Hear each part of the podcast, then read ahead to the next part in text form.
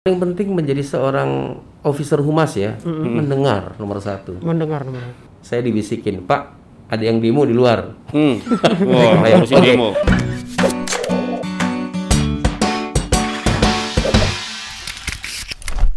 Halo Tribuners, kembali lagi bersama Angga dan juga Mas Danang di Tripod Tribun, Tribun Podcast. Podcast. Ya, hari ini kita kedatangan orang ganteng di Batam. Banyak orang tahu karena sering muncul di layar kaca dan sering muncul di depan wartawan, di teman-teman media. Mas-mas Makanya jadi kece ya. famous. Mas-mas kece nih disebutnya. Mas kece. iya. Senior tapi tetap muda terus nih. Hari ini kita mau ngobrol tentang humas. Ya, seperti judulnya apa enggak? Judulnya? Hari? Semua orang adalah humas. Betul, Ya. ya. Peran humas ini eh, masih sering dianggap sebelah mata, seperti pemadam kebakaran atau dianggap seperti tukang cuci. Humas baru diturunkan ketika situasi genting.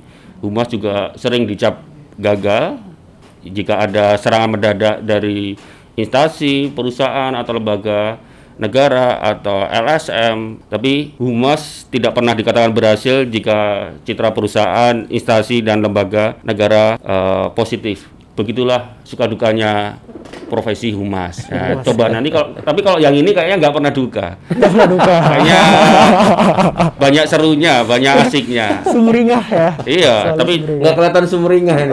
Ya, tapi coba aja nanti kita gali. Oke. Barangkali ada sisi-sisi dukanya nanti Kita gali ya. Kita gali kita ya. Cari tahu. Oke. Halo, ada Mas Dendi di sini. Mas apa kabar? Dendi. Selamat sore Mas Dendi. Sore apa kabar? Assalamualaikum. Saya nggak tahu nyapa-nyapa nih. Nyapanya Tribuners boleh, teman-teman. Tribuners. Bebas lah. sini. Tribuners, halo semua Tribuners. Selamat sore, selamat lapar, selamat menjelang berbuka. Selamat Ya. menjelang berbuka ya. Karena beberapa saat lagi kita akan berbuka puasa ya. Boleh Iya, saya pas buka ya? sambil nunggu buka puasa. Sambil nunggu buka puasa kita apa? eh, Sambil ngabuburit ngobrol-ngobrol ya. Mm-mm. Saya pakai headset ya. Boleh. Mm-mm. Nih Mas Dendi ini adalah salah satu eh, humas ya protokol dan juga yang eh, yang baru saja dilantik ya di BP Batam ya Iya. kabar-kabarnya nih. Aha. Januari kemarin. Januari tanggal 10. Jadi sebagai apa nih Mas? Yang jelas sebagai apa nih?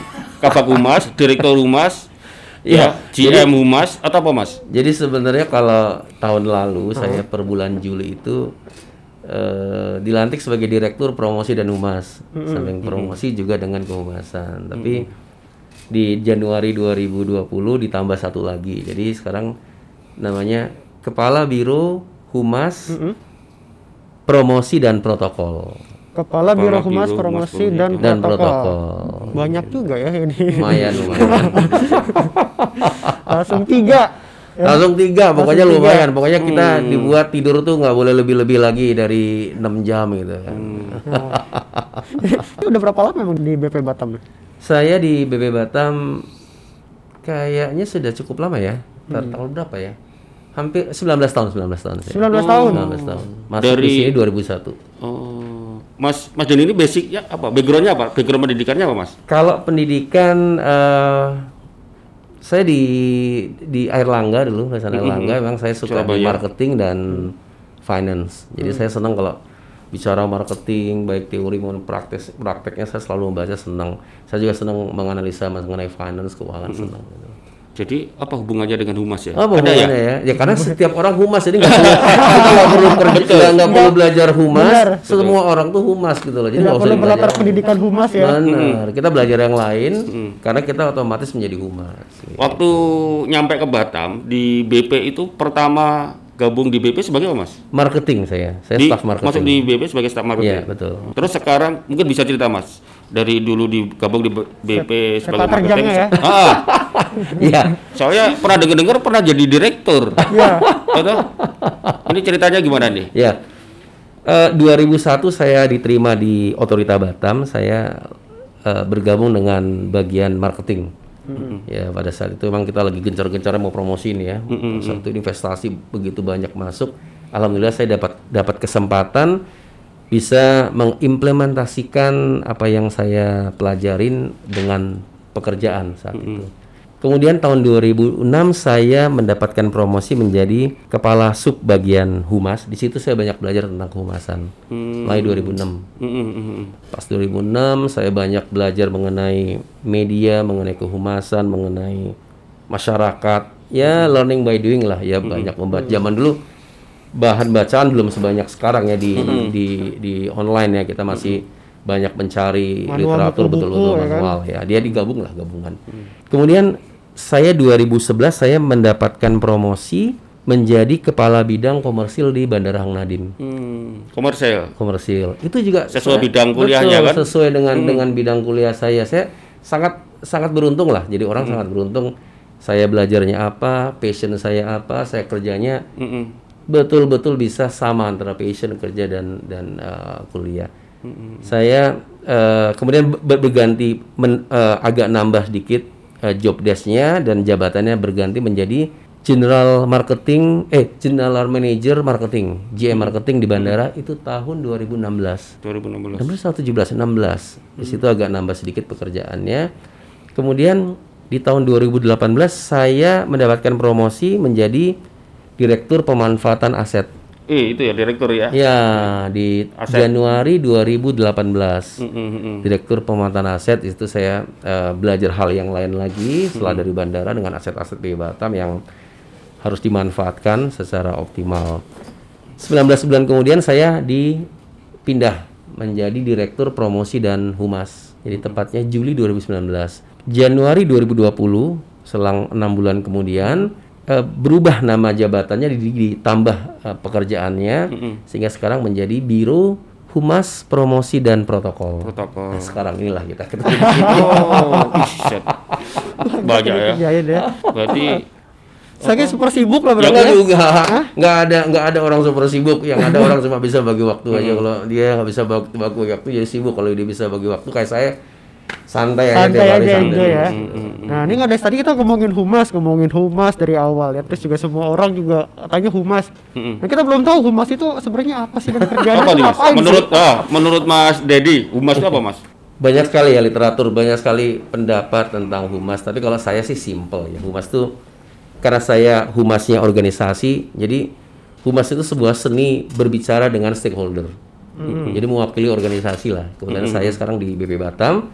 Jadi bagaimana berkomunikasi dengan stakeholder? Stakeholdernya BP Batam siapa? Masyarakat, ada investor, ada instansi. Itulah eh, tiga tiga stakeholder ini yang kita kita kita manage bagaimana kita berkomunikasi. Masyarakat tentunya tidak satu satu eh, satu jenis ya, sangat banyak. Jadi kita bagaimana kita harus mengetahui ketika kita berkomunikasi dengan dengan masyarakat yang tipenya seperti apa, kita harus punya gaya tersendiri. Masyarakat yang tipenya B kita punya gaya harus menyesuaikan seperti air lah ya. Kemudian bagaimana dengan pemerintah, bagaimana dengan investor, sangat-sangat lain. Terkadang kayak ceritanya yang yang yang saya alami nih waktu saya habis kemudian kembali lagi ke dunia promosi, ke marketing dan kehumasan setelah sekian lama saya nggak nggak di dunia itu bisa eh, pagi saya ketemu investor mamanya Mm-mm. investor investor asing ya tentunya saya harus menyesuaikan dengan pakaian ya ketika mereka datang dengan pakaian rapi saya juga pakai blazer dan segala macam di tengah saya sudah bahkan mengakhiri saya dibisikin pak ada yang demo di luar Hmm. Wah, ngurusin oke. demo. ya udah kita selesaikan kemudian kita ya eh, kemudian berganti kostum lah berganti kostum berganti milieu berganti pembahasan kemudian dari dari eh, ketemu investor terus harus ketemu dengan eh, Mahasiswa, pendemo pendemo. Pendemo. setelah itu tentunya habis demo kita ketemunya dengan pers kan Nah, ya harus Bisa harus fleksibel ya, terus kan fleksibel. Betul. ya. Menarik, menarik. Tadi saya menggarisbawahi Mas Dedi tadi seni ya. Iya, Memang iya. kalau menurut literasi saya baca ya, menurut Howard Boham, humas adalah suatu seni. Iya. Seni enggak? Seni untuk menciptakan pengertian publik yang lebih baik untuk meningkatkan kepercayaan publik atau pemberdayaan lebih tinggi terhadap sebuah lembaga atau organisasi. Benar nih. Jadi apa yang disampaikan Mas Dedi tadi eh, Tepat ya, seni, ya. ya betul seni. Jadi memang jadi humas itu eh, sebuah seni ya mas. Seni Tiba-tiba harus. berbicara, seni berkomunikasi Betul. ya. Hmm. paling sebenarnya paling penting bukan bicara ya kalau saya ya paling penting menjadi seorang officer humas ya, mendengar nomor satu. Mendengar nomor. Mendengar itu paling penting karena kalau kita bisa bicara, biasanya orang datang ke tempat kita bukan untuk belajar dengar kita bicara loh. Benar. Hmm. Tapi mereka harapannya mereka mau ngomong kita dengar. Betul. Mereka mau curhat ya, karena Iya, mereka mau curhat. paling paling penting dan pengalaman ya pengalaman saya bukan seorang ahli yang bisa membuat sebuah teori. Eh dengan berbagai berbagai variasi stakeholder yang saya saya temuin ya kan nggak satu kan. Mm-mm. Ternyata kunci utama menjadi humas di samping mendengar ya, tentunya eh, jujur atau tulus itu paling penting. Karena saya mau bicara dengan tatanan ilmiah atau saya mau bicara dengan gaya jalanan atau saya mau berbicara dengan dengan seperti saya berbicara dengan teman tapi semua manusia itu punya sensor, semua manusia punya sensor orang ini tulus atau enggak. Mm-mm, mm-mm. Jadi ketika saya menjalankan menjalankan profesi saya sebagai humas, nomor satu yang harus harus betul-betul saya yakinkan kepada kepada mitra mitra komunikasi saya adalah saya sebagai officer saya jujur saya tulus. Jadi apa pun saya mau bicara dengan bahasa Jawa, bahasa Inggris, bahasa Indonesia, ataupun saya tidak bicara dengan gesture saya, dia tahu saya memperhatikan masalahnya, dia tahu saya memperhatikan pertemuan ini, dia tahu saya jujur, biasanya lebih efektif.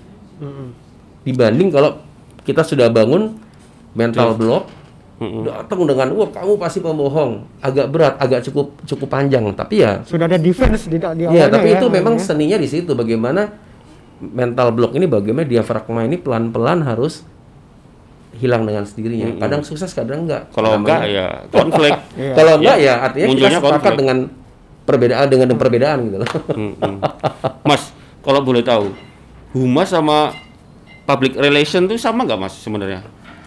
tergantung ya kalau kita melihat kalau kita melihat di literatur kita bisa baca ada Hmm. orang bilang dia berlainan yang paling gampang nih kalau kita ngomong terlalu teori nanti juga yang dengar juga ah itu tinggal teori Iya. Ya berdasarkan pengalaman Iya, mas iya. Dedi aja lah. yang paling gampang orang awam akan berbicara humas itu urusan pemerintah Mm-mm. public Identik itu kan. itu adalah korporasi padahal kalau di di di kita kan public relation kalau di artinya kan hubungan masyarakat ada yang bilang enggak tetap lain karena kalau public re- humas itu biasanya hubungannya dengan pers dengan dengan dengan wartawan Wartawan. kalau public relation itu korporasi yang keren yang ganteng nggak kayak nggak kayak kita pakainya batik kalau pakai batik kan PNS banget kan Mm. Nah, itu kalau kalau humas tuh yang lebih gimana tapi sebenarnya buat saya sama. Kalau dibedakan humas itu hanya urusan dengan wartawan sih enggak.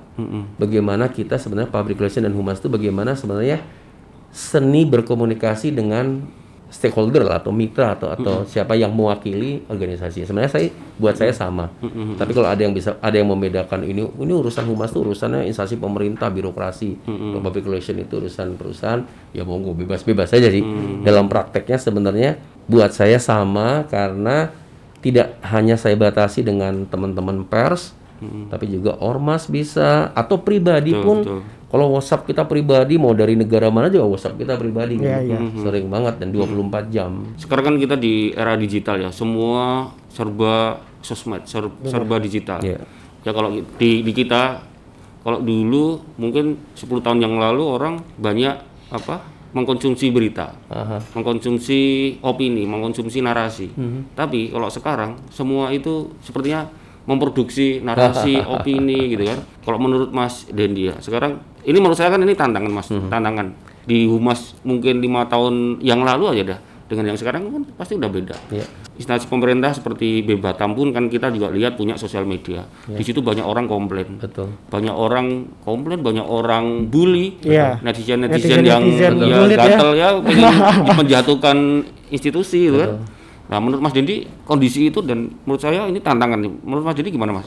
Ya, sama. Saya juga menganggap tantangan karena istilah saya yang saya percaya ya, terlepas dari organisasi ya, bahwa semua orang tuh punya energi. Mm, mm, mm. Ketika dia punya waktu, dia nggak ngapa-ngapain, muncullah energi. Mm, mm. Julid atau apa? Julid itu apa ya namanya ya? Atau nyinyir, Nyinyir. itu juga bagian dari ekspresi. Iya iya iya. Tapi karena ada orang yang ekspresinya dengan dengan kematangannya, dengan pengalamannya dia ekspresinya bisa dengan ya lebih lebih wise. ada juga orang yang karena eh, karena memang belum saatnya dia dia dia sampai pada kematangan kemudian dia menjadi julid menjadi nyinyir menjadi haters ya nggak apa-apa memang harus ada bisa dibayangkan nggak kalau ada instansi pemerintah atau instansi apa pun lah kemudian dia nggak punya haters. Mm-mm. dia nggak punya pengkritik. Jadi apa coba? Mm-mm. kan nggak mungkin. Jadi memanage sebuah eh, tantangan tersebut dalam era seperti ini ya kitanya harus punya rasa bahwa kita harus belajar terus. Mm-mm. nggak ada yang abadi kan? Memang benar pernah kita mengalami tantangan ketika kita harus da- eh, dalam satu ekosistem ada rekan-rekan atau ada ada partner yang masih menganggap bagaimana mentreat sebuah keadaan, sebuah kritikan, sebuah tantangan itu dengan cara yang lama. Mm-mm. Betul. Tapi itulah seninya berorganisasi, itulah seni dalam sebuah tim. Mm-mm. Bagaimana kita kemudian meyakinkan pola pikir kita, bagaimana kita juga mendapatkan kritikan dari dari eh, teman tim kita bahwa keadaan itu yang mendekati paling benar, mendekati keadaan ideal untuk memanage keadaan yang disampaikan tadi, keadaan keadaan keadaan yang terjadi, yang mana yang paling dekat. Mm. Karena kalau dia masih ada ada orang yang masih menganggap keadaan yang paling benar adalah keadaan bagaimana kita kita memanage itu 10 tahun lalu, enggak, semua berubah Mm-mm. semua berubah. Kita tahu waktu ya istilah mil- millennial kills everything sebelum Covid datang, semua berubah. Dan kenapa kita harus terus membaca, terus belajar ya karena keadaan itu menjadi tantangan. Sama seperti gini, Mas. Saya sampai sekarang masih percaya apa yang dilakukan sama Jeff Bezos terhadap Washington Post Mm-mm. itu akan menjadi eh, contoh bagi teman-teman lain di sisi media. Mm-mm. Sekarang semua orang bisa menikmati mengakses berita baik hoax atau berita yang kurang akurat atau akurat dia bisa menikmati. Mm-mm. Tapi lama kelamaan kan semua manusia punya sensor ini harus melalui two step verification atau enggak. Mm-mm. Ya kan? Dia Betul, dia betul, dia punya betul. punya sensor kan. Nah, saat kebutuhan itu kita mendapatkan culture shock bahwa ternyata berita itu sudah bisa diproduksi oleh netizen, oleh siapa pun, bisa dinikmati oleh siapa pun. Kemudian orang pada saat itu menganggap ini semua benar. Mm. Resep untuk nggak kena COVID masuk di WhatsApp, di share ke mana-mana, nggak tahu siapa yang nulis. Itu kan contoh seperti itu. Pada akhirnya nanti akan muncul satu keadaan, saya percaya bahwa kita manusia juga memerlukan filter, memerlukan sebuah kepastian bahwa saya pingin berita itu pasti, baru saya lakukan share atau baru saya konsumsi. Konsumsi. Selalu selalu ada masalah seperti itu kan. Mm, mm, Sekarang makin banyak ketika dulu pertama kali kebebasan dengan dengan BlackBerry dengan WhatsApp semua orang nggak pernah apa dia share semua. Iya. Iya kan? Apa share semua. Sekarang kan berkurang orang seperti itu. Walaupun masih ada ya. Berkurang. Artinya lama kelamaan eh, keadaan itu kehum ini ngomong kehumasan ya. Keadaan itu orang menjadi humas mem- memberitakan hal itu, men-share atau menerima informasi makin cerdas kan. Mm-mm. Karena apa? Bukan karena dia sekolah, tapi karena pengalaman, based on pengalaman kan, Mm-mm, based on betul, pengalaman. Jadi tantangan itu selalu ada, tinggal bagaimana kita memain- memaintain seni. Selama kita menganggap ini seni, kita berkembang. Tapi kalau kita menganggap ini teori, kita nggak berkembang. Betul, Mas. tadi ya, saya apa? Jadi jadi ingat cerita kasus ya kemarin sempat rame. Tadi kalau Mas Dedi sampaikan apa eh, tugas humas itu mendengar. Saya baru ini apa langsung ngah ya. Kayaknya memang memang dan saya setuju dan pendapat sependapat bahwa eh, fungsi dan tugas humas yang pertama mendengar. Kenapa saya setuju, bilang setuju? Saya pernah dengar yang kasusnya si siapa? Rius, Rius Fernandes yang Garuda, Mas. Oke. Iya. Ya kan? Iya. Menurut saya itu itu kasus kehumasan yang atau public relation yang blunder. Berarti ya ini menurut saya ya ini mohon maaf nih dengan Garuda Indonesia ya. Karena eh, dia menurut saya seperti yang sampaikan Mas Denny, mereka tidak mendengar dulu. Jadi Rius Fernandes itu yang itu yang dia posting Benar, iya. menu di Iya, itu Tulis makanan tangan di, itu, tulis ah, tangan, iya. tulis tangan itu terus dia posting di Instastory belum apa-apa langsung dilaporin si apa si Rius Fernandes Akhirnya blunder ya. Garudanya yang dibully ya maksudnya saya sih eh, menurut saya memang benar itu nggak nggak didengar dulu maksudnya nggak dilihat kasusnya Iya. seperti apa hari gini loh ya Eh, makanya tadi Mas saya nanya- menanyakan eh, soal tantangan baru ini soal digi- di- digital, online, bahkan sekarang ada influencer itu kekuatan pengaruhnya sangat luar biasa. Iya. Gara-gara Luis Fernandes ya, Luis Fernandes followernya nambah, Garudanya langsung dihabisin sama netizen. Karena memang gini, dilaporin gitu aja. Mas Danang, kalau saya instansi pemerintah ya, Mm-mm. sudah ada kesep konvensi lah, Hmm. kesepakatan tidak tertulis. Kalau instansi-instansi yang berbau pemerintah, Mm-mm. itu kalau terjadi apa-apa, dia nggak boleh reaktif. Iya, saya Garuda tuh, reaktif. iya, Menurut iya. saya Garuda reaktif. Enggak, siapa pun, siapa pun. Hmm. Kalau kita reaktif, muncul para netizen, para haters yang kemudian menghantam. Justru mereka seneng ya. Mereka seneng dengan Nah, itu dia. Jadi bagaimana memanage, terutama kepada instansi-instansi yang berbau pemerintah, Mm-mm, mm-mm. yang ada hubungan sama pemerintah, sabarnya harus dibeli lagi. Kalau sabarnya habis harus beli sabar lagi. Kemudian yang harus dibeli itu selain sabar kecerdasan. Kecerdasan itu banyak eh, banyak halnya membuat framing teman-teman kan tahu. Membuat framing itu nggak bisa kita bukan kayak film kita bilang ah, orang percaya enggak. Tapi memang perlu waktu. Tapi itu ya harus tambah sabar, tambah cerdas. Kalau kita langsung reaksioner bisa Betul. balik lagi. blunder kayak Iya, kita ya. iya, iya. Jadi bumerang justru ya. Harus sabar, Jadi cerdas. Sebenarnya gampang-gampang susah juga ya jadi humas nih. Kita juga Iya, semua hal, semua hal ya. Semua profesi selalu ada tantangan, selalu ada peluang yang bisa kita kita pelajari. Jadi kebetulan karena kita melihat passion, kalau orang sudah eh, passionnya sama menjadi lebih asik. Tapi kalau memang passionnya nggak sama, jadi tersiksa kan. Mas semua profesi. Ini- itu. Pastinya Mas Dendi nggak? Bising-bising nggak apa-apa Mas kalau anu. Kalau saya, kalau saya Sekarang kerjaan sekarang nih passion Bener. juga. Kalau saya passion saya dari saya kecil sampai dengan sampai dengan sekarang saya passionnya hanya ingin membuat sesuatu lebih baik itu aja. Wah, sih. Semua hal, semua hal dalam apa pun. passionnya mulia ya. Tapi iya, saya kenal Mas Dendi udah berapa tahun? Dua tahun yang lalu ya Mas ya? Sudah sering kita Ya, sering ini memang famous lah kalau di Enggak di- juga. Jadi orang baik lah Mas Enggak Dendi lah. ini.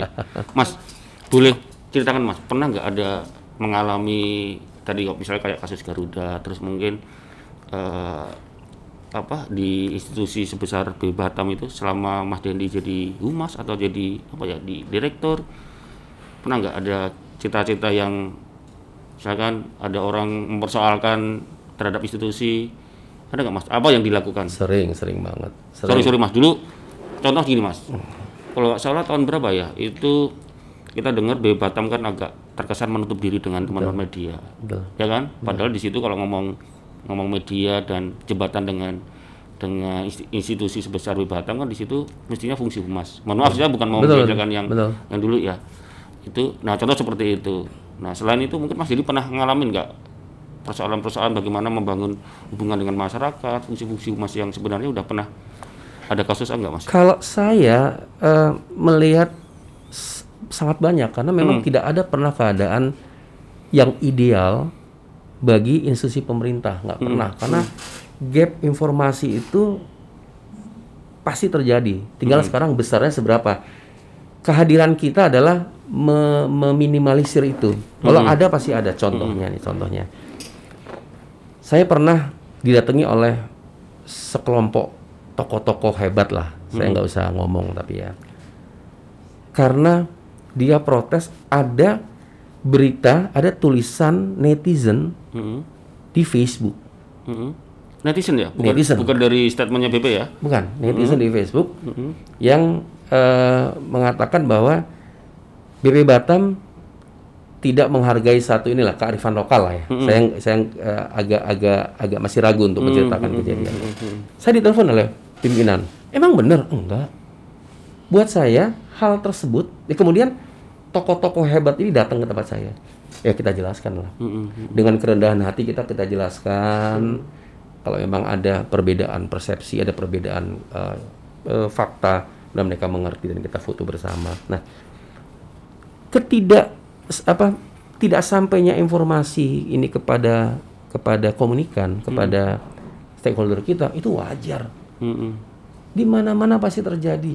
Karena bisa jadi perbedaan bahasa, perbedaan waktu, perbedaan pendidikan, perbedaan pengalaman.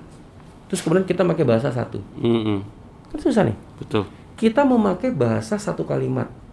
Tapi semua golongan, eh, semua stakeholder kita harus mengerti semua.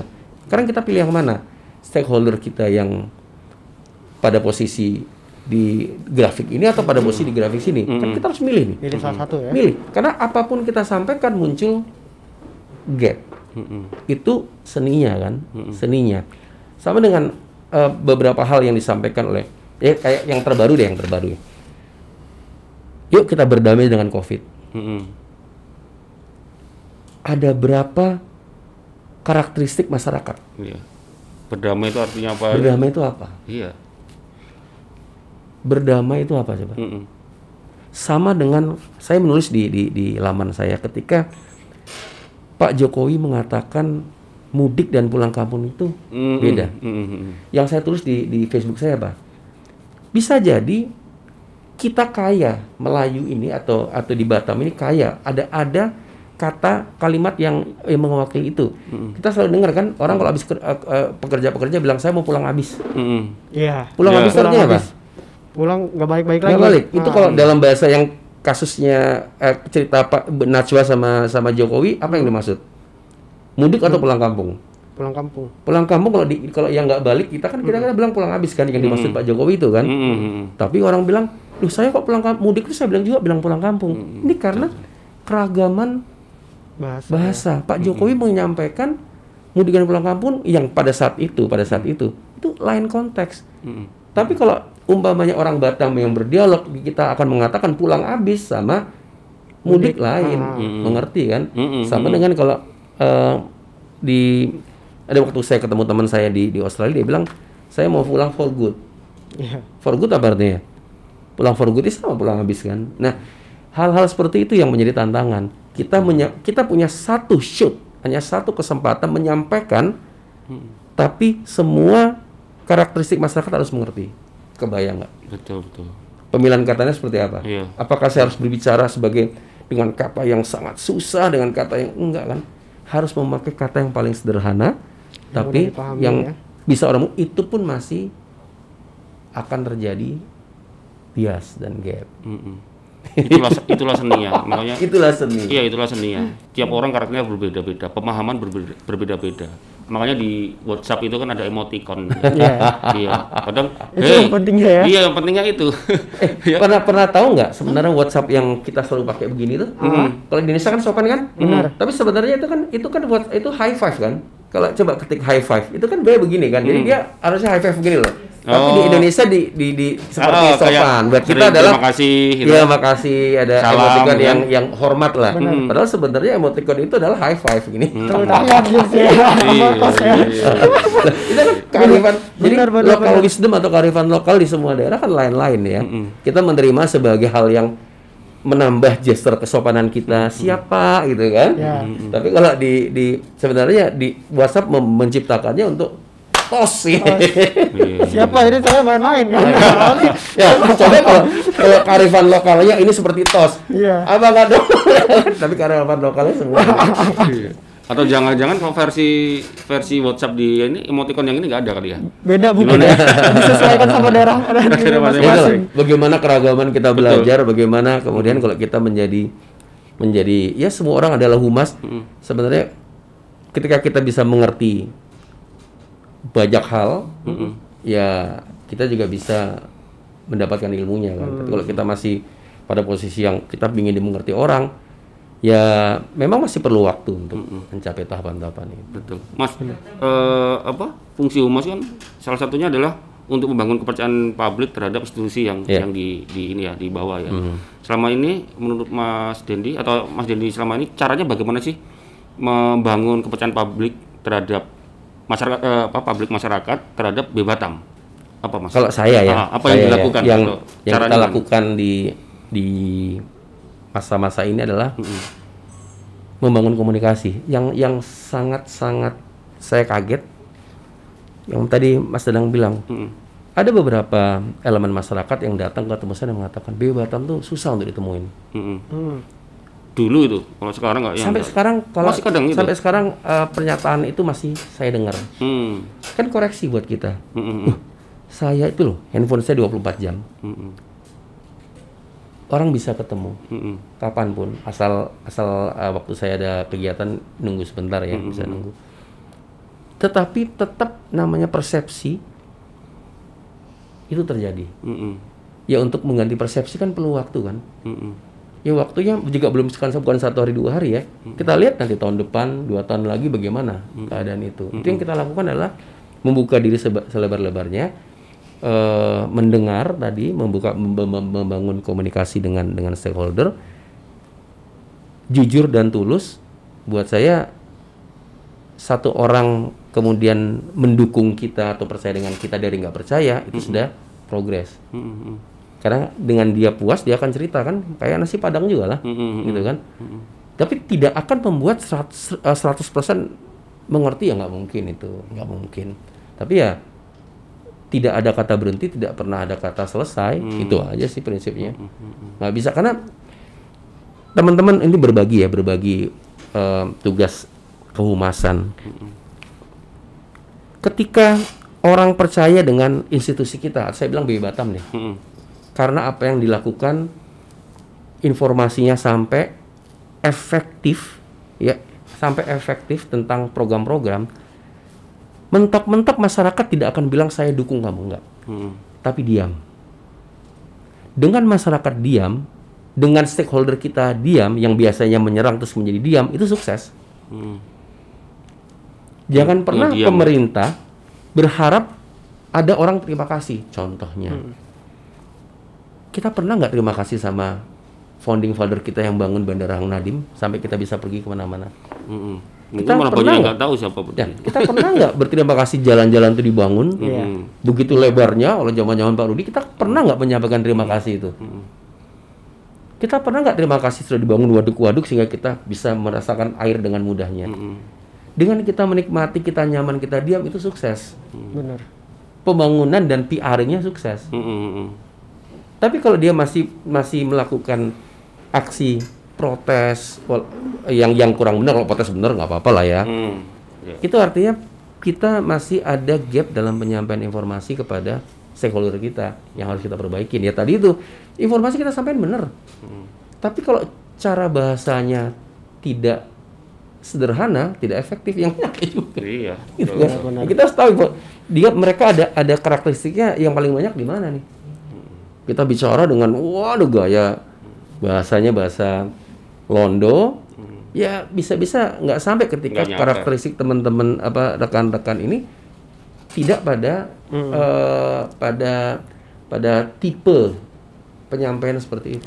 Harus Mas, dipilih. Mas Didi tadi kan ngomongin masalah sudut pandang masyarakat terhadap BP Batam ya, yang yang dinilai kinerjanya kadang masih kurang maksimal, yang dibilang katanya sulit untuk ditemui. Nah ini untuk untuk eh, Mas Dedi sendiri nih, eh, stigma masyarakat yang menganggap bahwa humas itu pinter ngeles tuh setuju gak? Humas itu kan pinter ngeles ya. Kalau pinter ngomong, saya pastikan iya. Mas ini pinter ngomong. Tapi bener nggak Mas itu Mas? Iya. pinter ngeles gini, kalau pinter ngeles, kalau ditanya ke saya, saya bilang enggak sebenarnya ngeles itu adalah bahasa yang dipilih oleh komunikan ketika keinginannya atau maksudnya dia itu tidak diiyakan oleh lawan bicaranya. Enggak. Ini ini ngeles nggak kah? Kalau kita Kayaknya salah satunya. karena Ya, ya, kita pasti karena benar, karena, Gi- karena eh, fakta kan eh, sama eh. dengan dengan saya datang ke Hmm. ke Mas Danang ya, terus menanyakan umpamanya Mas, saya udah pesan iklan kenapa nggak terbit? Hmm. Ya kan? Hmm. Yang saya mau dengar adalah oh iya maaf saya lupa. Mm-mm. Yang saya mau dengar gitu. Padahal yang terjadi kata Mas Danang, saya itu dapat iklannya sudah jam 9 malam. Anak buah saya bilang iya karena yang bilang marketing. Sedangkan di bagian produksinya bilang dia udah nggak tahu keadaannya. Hmm. Sampai saya saya diprotes. Kan keadaan seperti itu pasti kan? Mas Ya, ya. Danang nggak tahu detail, tapi ditemuin dia hanya bisa bilang oh iya ada kesalahan produksi bla bla bla bla. Sedangkan si orang yang marah-marah tuh maunya kamu butuh salah, kamu pokoknya begini begitu begitu. Iya. Kemudian kamu cuma ngeles. Kan semua kejadian begitu. Karena apabila komunikasi tidak efektif, muncullah istilah-istilah ngeles, istilah-istilah kamu bohong, istilah-istilah kamu nggak profesional. Karena komunikasi nggak efektif kan. Tapi coba kalau komunikasinya efektif, semua tahu keadaannya. Si pemesan tahu bahwa yang saya temuin tuh hanya seorang marketing, bukan orang eh, produksi, ya kan? Si pemesan tahu, Mas Danang itu pokoknya taunya terima dia ngeliat untung rugi aja, dia nggak tahu seperti itu. Tapi ada apa dia kan tahu dia kan. Tapi inilah yang yang yang memang terjadi. Tidak semua orang mengerti, tidak semua orang punya empati. Mm-mm. Kalau orang punya empati juga habis waktu kan. Mm. Terjadilah gap di situ lah muncullah istilah-istilah tadi apa? Ya, banyak istilah. Ya kurang koordinasi itu istilah paling halus. Ya. Ya kan, kalau ngeles itu itu istilah istilah inilah istilah sehari-hari. Tapi kalau paling bagus kalau kita ngomong kan itu kan ya itu mungkin kurang ter- ter- terjadi apa kurang koordinasi ya. Itulah bahasa. tapi tapi pernah kan di- dari masyarakat yang apalagi sekarang kan digital kan Sering banget kalau kita. ya langsung langsung digas di Instagram posting Sering. Kalau kalau kita menjadi menjadi posisi juru bicara menjadi humas, salah satunya salah satunya memang ya harus ada saklar hati sama otak tuh harus ada saklar putusnya. Kadang kalau enggak kan kita jadi emosi, emosi selalu susah kan. Kalau kita melakukan semua dalam keadaan emosi susah kan. Ada ada pelajaran, ada ada ada hadisnya itu. Ketika kita lagi emosi jangan melakukan, jangan berbicara, jangan mengambil tindakan lah itu. Jadi tidak semuanya diladenin mas atau gimana? Ya, kita harus milih-milih tidak semuanya diladenin pada saat itu. Mm-mm. Kalau diladenin sebisa mungkin, sebisa mungkin kita harus ladenin ya. Walaupun bisa jadi kita lupa, karena kita manusia biasa karena itu kayak termasuk itu. Ada WhatsApp masuk, kemudian kita betul-betul kita lupa karena WhatsApp bukan orang satu kan. Kita rapat panjang nih. Kadang-kadang rapat itu bukan dua jam kan, kadang rapat ada yang 6 jam, Betul betul. Terus mau WhatsApp ada 100 masuk, itu udah di bawah. Nggak kayak, wah saya WhatsApp nggak dibales. Salah siapa juga? Salah kita juga kan? Iya. Kita pulang udah capek kan? Besoknya udah masuk WhatsApp baru ya kita ladenin. Iya. Tetapi apa semua orang bisa mengerti bahwa mungkin dia dia yang yang WhatsApp kita itu terima WhatsApp satu hari bisa 20. Tapi ada orang yang terima WhatsApp satu hari 200, ada orang yang terima WhatsApp satu hari 1000. Ada orang yang terima WhatsApp satu hari 2000. Tapi kan tidak tahu. Masa kita mau bilang saya terima WhatsApp lebih banyak dari kamu kan jadi nggak produktif. Ya tetap aja udahlah minta maaf aja. Iya iya iya. maaf aja lagi. Kalau apa? eh kalau dulu mungkin ya apa, di Batam sering di di demo secara fisik ya rame-rame. Ya. Kita lihat sih setahun tera- setahun terakhir ini jarang ya. sepi Iya, ya. Nggak kayak dulu dulu kan ya. banget tuh. Heeh. Saya Sebelum- masih punya foto-fotonya 2006, Ah. 2007 itu waktu saya masih jadi kasih oh, oh, demo banyak saya. Kalau sekarang mungkin demonya lewat Instagramnya BP, Facebooknya BP, di situ kan orang komen protes itu komentar kan. ya kan Nah, sebenarnya maintainnya itu lebih seru mana mas? Semuanya seru sih. Semua seru ya. Kalau kalau kita mencintai pekerjaan ini, dinamika itu seru. Dinamika itu seru. Kalau semuanya nggak ada dinamika juga ya kurang berwarna. Me- menemui saya punya pengalaman di 2000 berapa ya 2007 atau 2008 saya lupa. Demo datang karena dia digusur. Hmm, Nah, demo datang sebagian berdarah-darah. Mm-mm. Saya ingat banget. Berarti 12-13 tahun yang lalu ya kejadian ini. Saya temuin. Mm-mm. Saya waktu itu masih pada seksi saya temuin. Wah ngamuk-ngamuk. Saya dimaki-maki. Ya perasaan saya ya wajar lah orang digusur dia segala macam dia maki-maki gitu kan. Anggota DPR itu datang gitu maki-maki saya lah karena saya mewakili institusi lah. Oh yang demo termasuk anggota DPR juga? Ah, kemudian datang anggota DPR. Oh. Ya waktu itu saya juga agak kecil hati juga. Waduh, kok saya dimaki-maki begini kan? Ya jam terbang masih kurang ya. Demo berapa hari ya demo? Tepat pada hari keberapa setelah ini di take over di eskalasi ke atas, Mm-mm. Ketika itu selesai mereka selesai berbicara selesai dengan dengan atasan-atasan saya pada saat itu, mereka semua teriak ketika saya jalan mereka menyapa, Hmm. Mas Dendi, Mas Dendi, gitu kan. Hmm. teman kita jadi banyak. Jadi apa yang terjadi saat terjadi eskalasi tinggi itu bukan mengartikan sebuah persahabatan yang sebenarnya. Hmm. Seringkali kita banyak teman gara-gara kejadian yang iya, pertemuannya itu waktunya panas, tapi di belakang enggak. Hmm. Terus saya ingat banget kejadian-kejadian itu. Wah, ada foto-fotonya semua. Jadi mau maintain hal sepe- eh, apa, apa bukan dinamika itu kita nikmatin. Nah dinamika juga eh, terjadi aksi-aksi yang sekarang sifatnya da- daring dengan medsos juga ya kita maintain juga dengan maintain dengan cara yang contohnya waktu saya direktur pemetaan aset ada satu netizen yang langsung dia protes mention saya terhadap pelayanan yang terjadi di rusun Eh, ya saya saya saya jawab baik-baik di situ. Jadi apa pun yang terjadi kalau ada mention saya di bandara pun begitu, saya jawab baik-baik. Saya jawab semuanya. TV kabel itu bukan? TV kabel ya? Ah, TV kabel. Iya betul betul TV kabel. Ya saya jawab, selalu saya jawab. Di bandara pun selalu saya jawab. Ya kita jawab percaya nggak percaya urusan kedua ya. Iya. Tapi kita jawab, saya bilang kalau kita jujur kita tulus, insya Allah baik-baik aja kok dunia ini.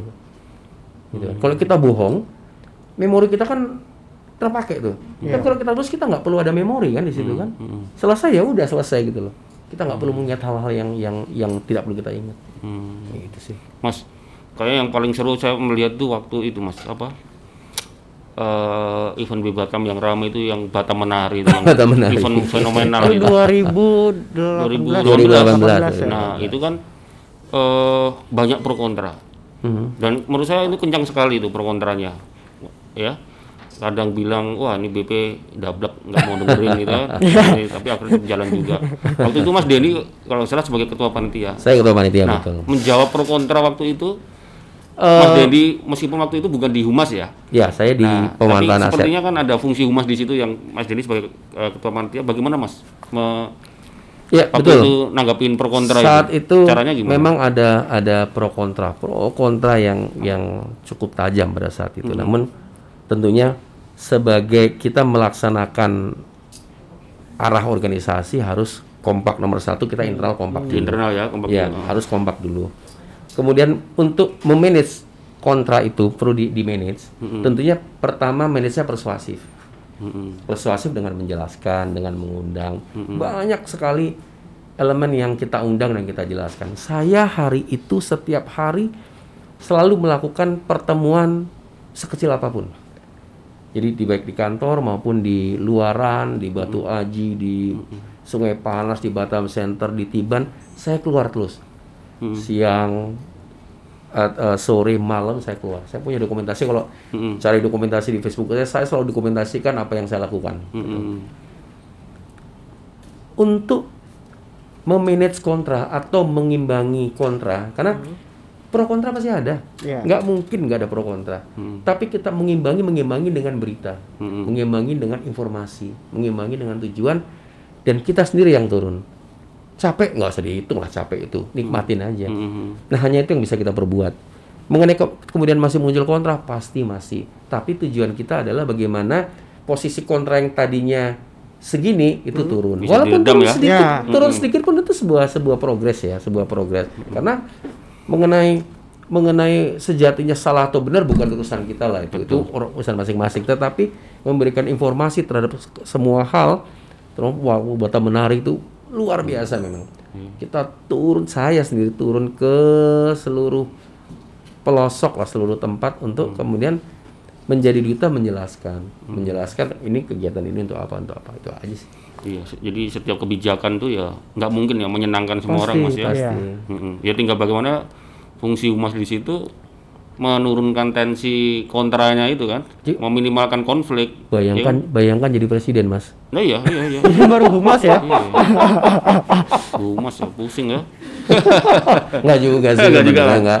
Ya, kalau kita yakin kita nggak punya satu kepentingan, maksud kepentingan dalam tanda kutip itu baik-baik aja kok. gitu loh. Kalau perbedaan itu biasa aja kok. Mas tadi banyak juga cerita tadi mengenai pengalaman-pengalaman yang gak enak ya, kayak tadi menghadapi demo lah, menghadapi selain Bukan nggak enak pengalaman ya seru. pengalaman seru. lah. Jadi kalau untuk pengalaman lucu ada nggak sih pengalaman Pengalaman Ya, lucu. Ya, ini kita kan nggak Iya, tahu. nih. iya. Ternyata selama ini juga banyak mengalami hal-hal kejadian-kejadian lucu saat menjadi humas itu. Kalau lucu sebenarnya eh, pasti banyak ya. Karena kan lucu yang yang lucu itu pengalaman tuh ada satu cerita gini. Ini yang saya ingat ya.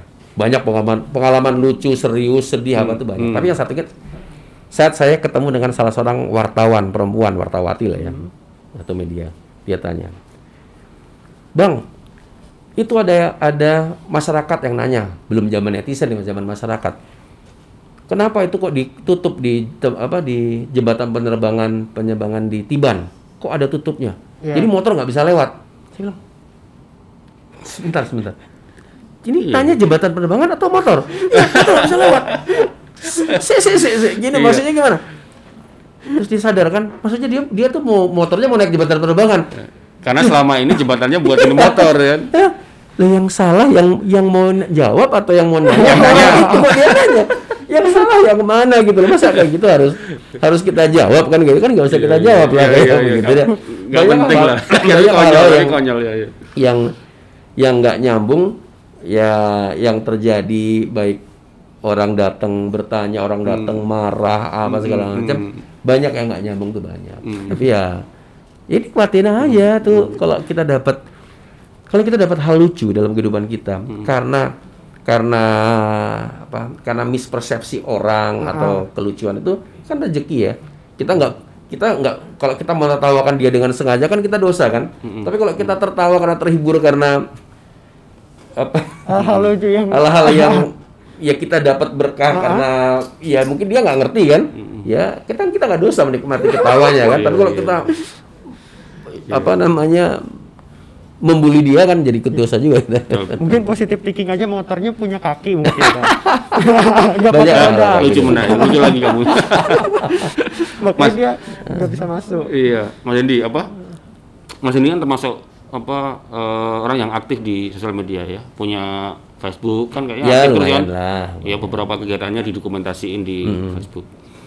Apakah itu salah satu cara Mas eh, Mas Dendi untuk mengoptimalkan fungsi humas atau Ya. lebih ke apa itu? Personal branding, personal branding untuk publik juga, Oke. branding untuk kegiatannya Mas Dendi. sebelum saya saya di humas saya emang eh, saya udah dulu aktif di organisasi Mm-mm. Di ya organisasi terutama baik di profesi ataupun di seni saya aktif dengan adanya media sosial tuh sebenarnya kan saya orangnya senang berkomunikasi Hmm. ditambah dengan diberikannya wadah komunikasi yang ideal Mm-mm. seperti Facebook Mm-mm. Twitter, Instagram ya Facebook kalau kalau di kalau saya platformnya Facebook lebih lebih optimal. Nah, dengan kita kita bisa bisa ber, ber- berekspresi di Facebook pertama tanpa organisasi saya ingin mengekspresikan diri saya bisa membangun jaringan dengan siapa pun yang mengetahui tentang kita dan membangun jaringan. Tentunya ada yang sama hobi, ada yang menjadi menarik gitu kan. Tapi dengan saya punya organisasi, ini bisa membantu menyampaikan informasi-informasi tentang organisasi saya. Mm-mm. Saya sadar betul itu. Mm-mm. Saya sadar betul.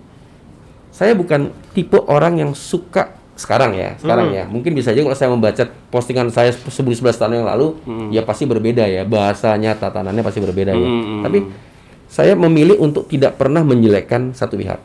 Saya memilih tidak pernah untuk menjudge orang lain. Saya memilih hanya bercerita tentang saya, keluarga saya, organisasi saya. Jadi itu yang saya lakukan. Jadi mengenai orang kemudian membaca, menikmati hal-hal tersebut, ya silahkan. Orang nggak suka juga, ya silahkan. Tapi saya memang tidak memilih untuk berkonflik untuk bergesek. gitu. Memang saya, saya saya saya peruntukkan untuk Heeh. untuk hal tersebut. Iya, jadi ya setuju Mas Dendi sependapat. Jadi menurut saya penting ya di era saat ini ya seperti tema kita bahwa semua, Semua orang adalah humas ya. Salah satunya kita bisa menggunakan platform Hmm. sos- sosial media itu. Kita bisa jadi humas di situ paling enggak menjadi humas bagi dirinya sendiri kira itu Mas ya. Betul, dan Ya. humas untuk keluarga kita Mm, mm, mm. betul. Kalau aku lihat apa yang ada di misalkan saya saya kan berteman sama Mas Dendi saya lihat Facebooknya itu emang kita bisa tahu ya Mas Dendi itu seperti apa sih kegiatannya seperti apa oh BP itu seperti apa gitu kan jadi eh, menarik menurut waktu apa? bisa kita garis bawahi lah soal itu. Kita kita mulai dari sosial media lah. Bener. sebagai channel itu sebagai humas. Apa eh, channel kita sebagai humas. Gitu. Gitu enggak Siap. Nah, ada juga by the way dikatain nih Mas Dedi dengar-dengar kata Dek ke depan mau buka channel mau bikin channel YouTube juga nih mau jadi YouTuber ya. Pinginnya, Eh? pinginnya. jadi youtuber ya ada yang mau Cocok ada yang ya? mau lihat nggak? ada lah Kayaknya banyak ya. banyak Pinginnya sih begitu. Kayaknya bakal banyak yang subscribe juga kayaknya ya. Betul. Kalau istri saya aktif di YouTube. Istri saya channelnya sangat aktif di YouTube ya. Hmm. Dia penari kan. Dia koreografer, dia penari. Di masa-masa pandemi ini lebih aktif dia. Mas Dedi ini udah berkeluarga, anak berapa mas? Anak dua. Dua ya, udah gede-gede ya, udah Satu, SMP? satu lulus SMP, satu lulus SMA. Oh, lulus SMA? Iya, barusan rapotannya barusan. Oh, siap-siap. Udah tua dong aku berarti ya. Tapi masih kelihatan ya? muda ya, masih Iya, kelihatan iya. muda kok. Iya. Masih milenial. Oke. Jadi Masih berapa lama ya. kita ini buka puasa? Masih Masih lama ya. lama. Kita sambil nunggu ngabuburit ya. Buka puasa masih lama. Hmm, hmm. Mas Indi, selain di BP sebagai humas, promosi dan protokol, aktivitas di luar itu Mas? Kesibukannya Mas? Kalau di organisasi saya kebetulan sekarang ketua ICMI Ikatan Cendekiawan Muslim Indonesia Batam Orda Batam. Batam ya? Iya Batam. Saya juga salah satu pengurus IC Ikatan Sarjana Ekonomi, Ekonomi. Indonesia. Ya sekarang sih organisasi cuma dua lah. Kalau dulu mungkin bisa lebih banyak ada KNPI dan segala macam ya. Tapi sekarang bertambahnya usia yang bisa kita lakukan juga sudah terbatas karena kesibukan kantor. Saya juga family man ya. Saya juga harus membagi waktu dengan keluarga dan organisasi ya. Lebih bagus kita batasin daripada nanti nggak amanah bos. Oke, siap, siap, siap, siap. Siap. Ya, Kayaknya perlu banyak belajar nih soal humas Ah, ke nggak Mas juga. Dendi ini. Nggak ada humas belajar sama sendiri sendiri. Eh, sekali lagi satu, satu lagi, Mas Dendi, selama di BP, jadi di di BP itu su- sudah berapa berganti pimpinan Mas Dendi di BP itu sama? Saya masuk zaman Pak Ismet. Pak Ismet, Pak Mus, Pak Tanto, Pak Lukita, Pak Edi, Pak Rudi. 6. Enam ya? Ya, 6. Oh, kok selama apa di BP sudah berganti-ganti posisi jabatan pekerjaan yang paling menurut Mas Dendi paling enak di mana Mas? paling enak paling nyaman ya. semua tipe, Oh, tipenya. iya, dia namanya bilang Peter Kelas dia. saya saya saya bangga saya bangga bisa belajar dengan dengan banyak orang ya. Oke. Saya bangga bisa belajar dengan banyak orang. Ada yang tipenya agresif, ada yang tipenya eh, pinginnya stabil, ada yang memang kecerdasannya luar biasa, ada yang diplomasi luar biasa. Mereka banyak sekali menginspirasi saya. Apa yang saya jalani sekarang ini adalah hasil dari saya belajar dengan orang-orang hebat. Bukan hanya mereka ya. Iya. Mereka punya jajaran deputi, mereka punya jajaran direktur, mereka punya jajaran kabak yang banyak sekali menginspirasi saya. Baik dari bagaimana saya bersikap karena kalau saya menjadi diri saya sendiri, saya sangat agresif. nggak bisa nggak bisa sabaran, tapi melihat banyak pimpinan saya yang cerdas. Salah satunya gini, salah satunya ada yang bilang begini, kita tuh kalau mau me- mencapai satu tujuan, jangan sampai orang tuh merasa kalah. Itu kan kalau bukan orang-orang hebat itu yang ngajarin ke kita. Untuk kehumasan ada satu untuk kehumasan nih. Ini yang yang yang salah satu pimpinan saya bilang, kamu bagaimana mau, mau menjual citra organisasimu? Kalau kamu nggak bisa menjual dirimu sendiri, kalau kamu nggak dikenal, gimana kamu memperkenalkan organisasimu? Hmm. Itu kenapa kita harus aktif di Facebook sebagai orang yang menjalankan organisasi. Hmm. Karena kalau orang nggak kenal kita, Hmm. gimana orang mau tahu tertarik tentang tentang organisasi kita Betul, kan? betul, itu juga ajaran dari siapa? Dari orang-orang hebat itu. Kalau tanpa mereka, ya kurang ilmunya gitu. Iya. Jadi makin banyak orang-orang kita belajar sama orang-orang hebat, makin banyak kita dapat ilmunya. Oke mas, soal citra mas sekali lagi apa? eh apa- sebagai kepala biro humas di BP, menurut Mas Dendi, citra BB Batam saat ini di mata masyarakat seperti apa mas sekarang? Kalau eh, menurut saya kalau A sampai F ya, 1 sampai 10 1 sampai 10, 1 sampai Skornya. 10 saya akan mengatakan saat ini ada di posisi tujuh setengah. Uh, kenapa mas? Ya, agar Kalau menurut saya tujuh setengah kecil mas. ya kalau Udah. saya kalau saya tipenya gini, kalau saya bilang ini 9 di internal saya, mereka akan nggak mau kerja keras. Tapi kalau saya bilang tujuh setengah, ini kan angka moderat nih. Tentu internal saya bilang, wah kalau si Dendi bilang tujuh setengah berarti masih banyak pekerjaan. Punya PR-nya ya. PR-nya. Masalah kemudian Mas Danang bilang ini 9, terus mereka kejar ini menjadi 9, berarti kan saya bisa dapat 10 lebih, 10 plus. Iya. Buat saya lebih bagus untuk bekerja, saya harus mengatakan masih banyak gap yang harus saya isi. Mm-mm. Daripada saya bilang berpuas diri saya 9, enggak. Enggak tipe seperti itu juga. Tapi kalau saya menilai tribun, saya boleh menilai dengan lebih objektif. Tapi kalau saya menilai diri saya sendiri, saya lebih bagus pada hal yang paling minum, minim sehingga saya punya usaha-usaha yang melebihi kapasitas saya gitu loh. Merendah nih Mas Dendi. Enggak lah, emang Rendah begitu. Merendah malas. ya. emang benar begitu. Kalau kita terlalu terlalu puas, nggak ada Betul, gunanya betul. juga hidup. Hidup tuh Jadi- enaknya kita ngejar sesuatu gitu kan. PR-nya Mas Dendi masih banyak ya sama Ya. tim ya sama teman-teman ya. Nggak pernah akan selesai bos. Betul. Apalagi kan BP Batam ini kan fungsinya kan melayani masyarakat kan. Harus memberikan yang terbaik ya. Nggak pernah selesai. itu. Betul, betul, betul. Never ending story bos. Oke. Oke enggak? Oke, Dendi, banyak ini banget cukup dapat ya? pelajaran kita nih Mm-mm. dari kapan-kapan Dani. lanjut lagi. Ini Sharingnya luar ngobrol- biasa. Ini Ah, ngobrol- seru-seru. ngobrol-ngobrol bermanfaat nih namanya Ah, ah, ah. Jadi Banyak- pulang banyak poin ya? Banyak poin. Betul. Bagaimana cara kita bisa berkomunikasi dengan banyak orang ya. Mm-mm, mm-mm. Cara berkomunikasi yang baik juga pastinya. Oh yang ngajarin Mas Danang gitu. Wah, mana ada, mana ada. Ya, aku menggarisbawahi tadi eh, diskusi kita tadi yang Mas Dedi sampaikan banyak nih manfaatnya buat kita semua. Semuanya bisa jadi humas. Bahwa aspek personalisasi menjadi kekuatan Betul. eh, sebuah program kehumasan. Kemauan mendengar tadi ya, kemauan mendengar itu, itu menarik ya. Kemudian empati, ya? Betul. Pintar-pintar seorang humas harus dapat mengenali jadi dirinya sebagai produser konten kreator. Saya bilang konten kreator. Mas Denny ini pintar di situ memproduksi konten. Karena ya, konten itu apa yang disampaikan, apa yang dicitrakan eh, oleh institusi sekelas B Batam. Itu dapat mengenali jadi dirinya sebagai produser, konten kreator, informasi dengan mengembangkan konten informasi yang profesional terhadap publik, utamanya mengenai kinerja lembaganya dalam hal ini adalah Batam. Humas dituntut bersinergi dan berkoordinasi dengan banyak pihak dalam menjaga citra secara keseluruhan dan publik yang akan menilai baik atau buruknya citra secara keseluruhan. Gitu, Mas Iya. Dedi, Mas Angga, ya. Makasih Ini, loh. makasih. Mm, Ya, makasih kita banyak. makasih, thank you banget untuk Mas Didi udah mau hadir, udah mau nyempetin waktu Terima kasih, di tengah anytime. kesibukannya justru Kalau ya. kita lanjut, Kalau kalau ngobrol kita kapan pun seneng. iya, Mas. iya. kita lanjut tema yang lain. Mungkin Next kita bakal protokol ya. ngobrol lagi ngobrol Protokol promosi. Ya.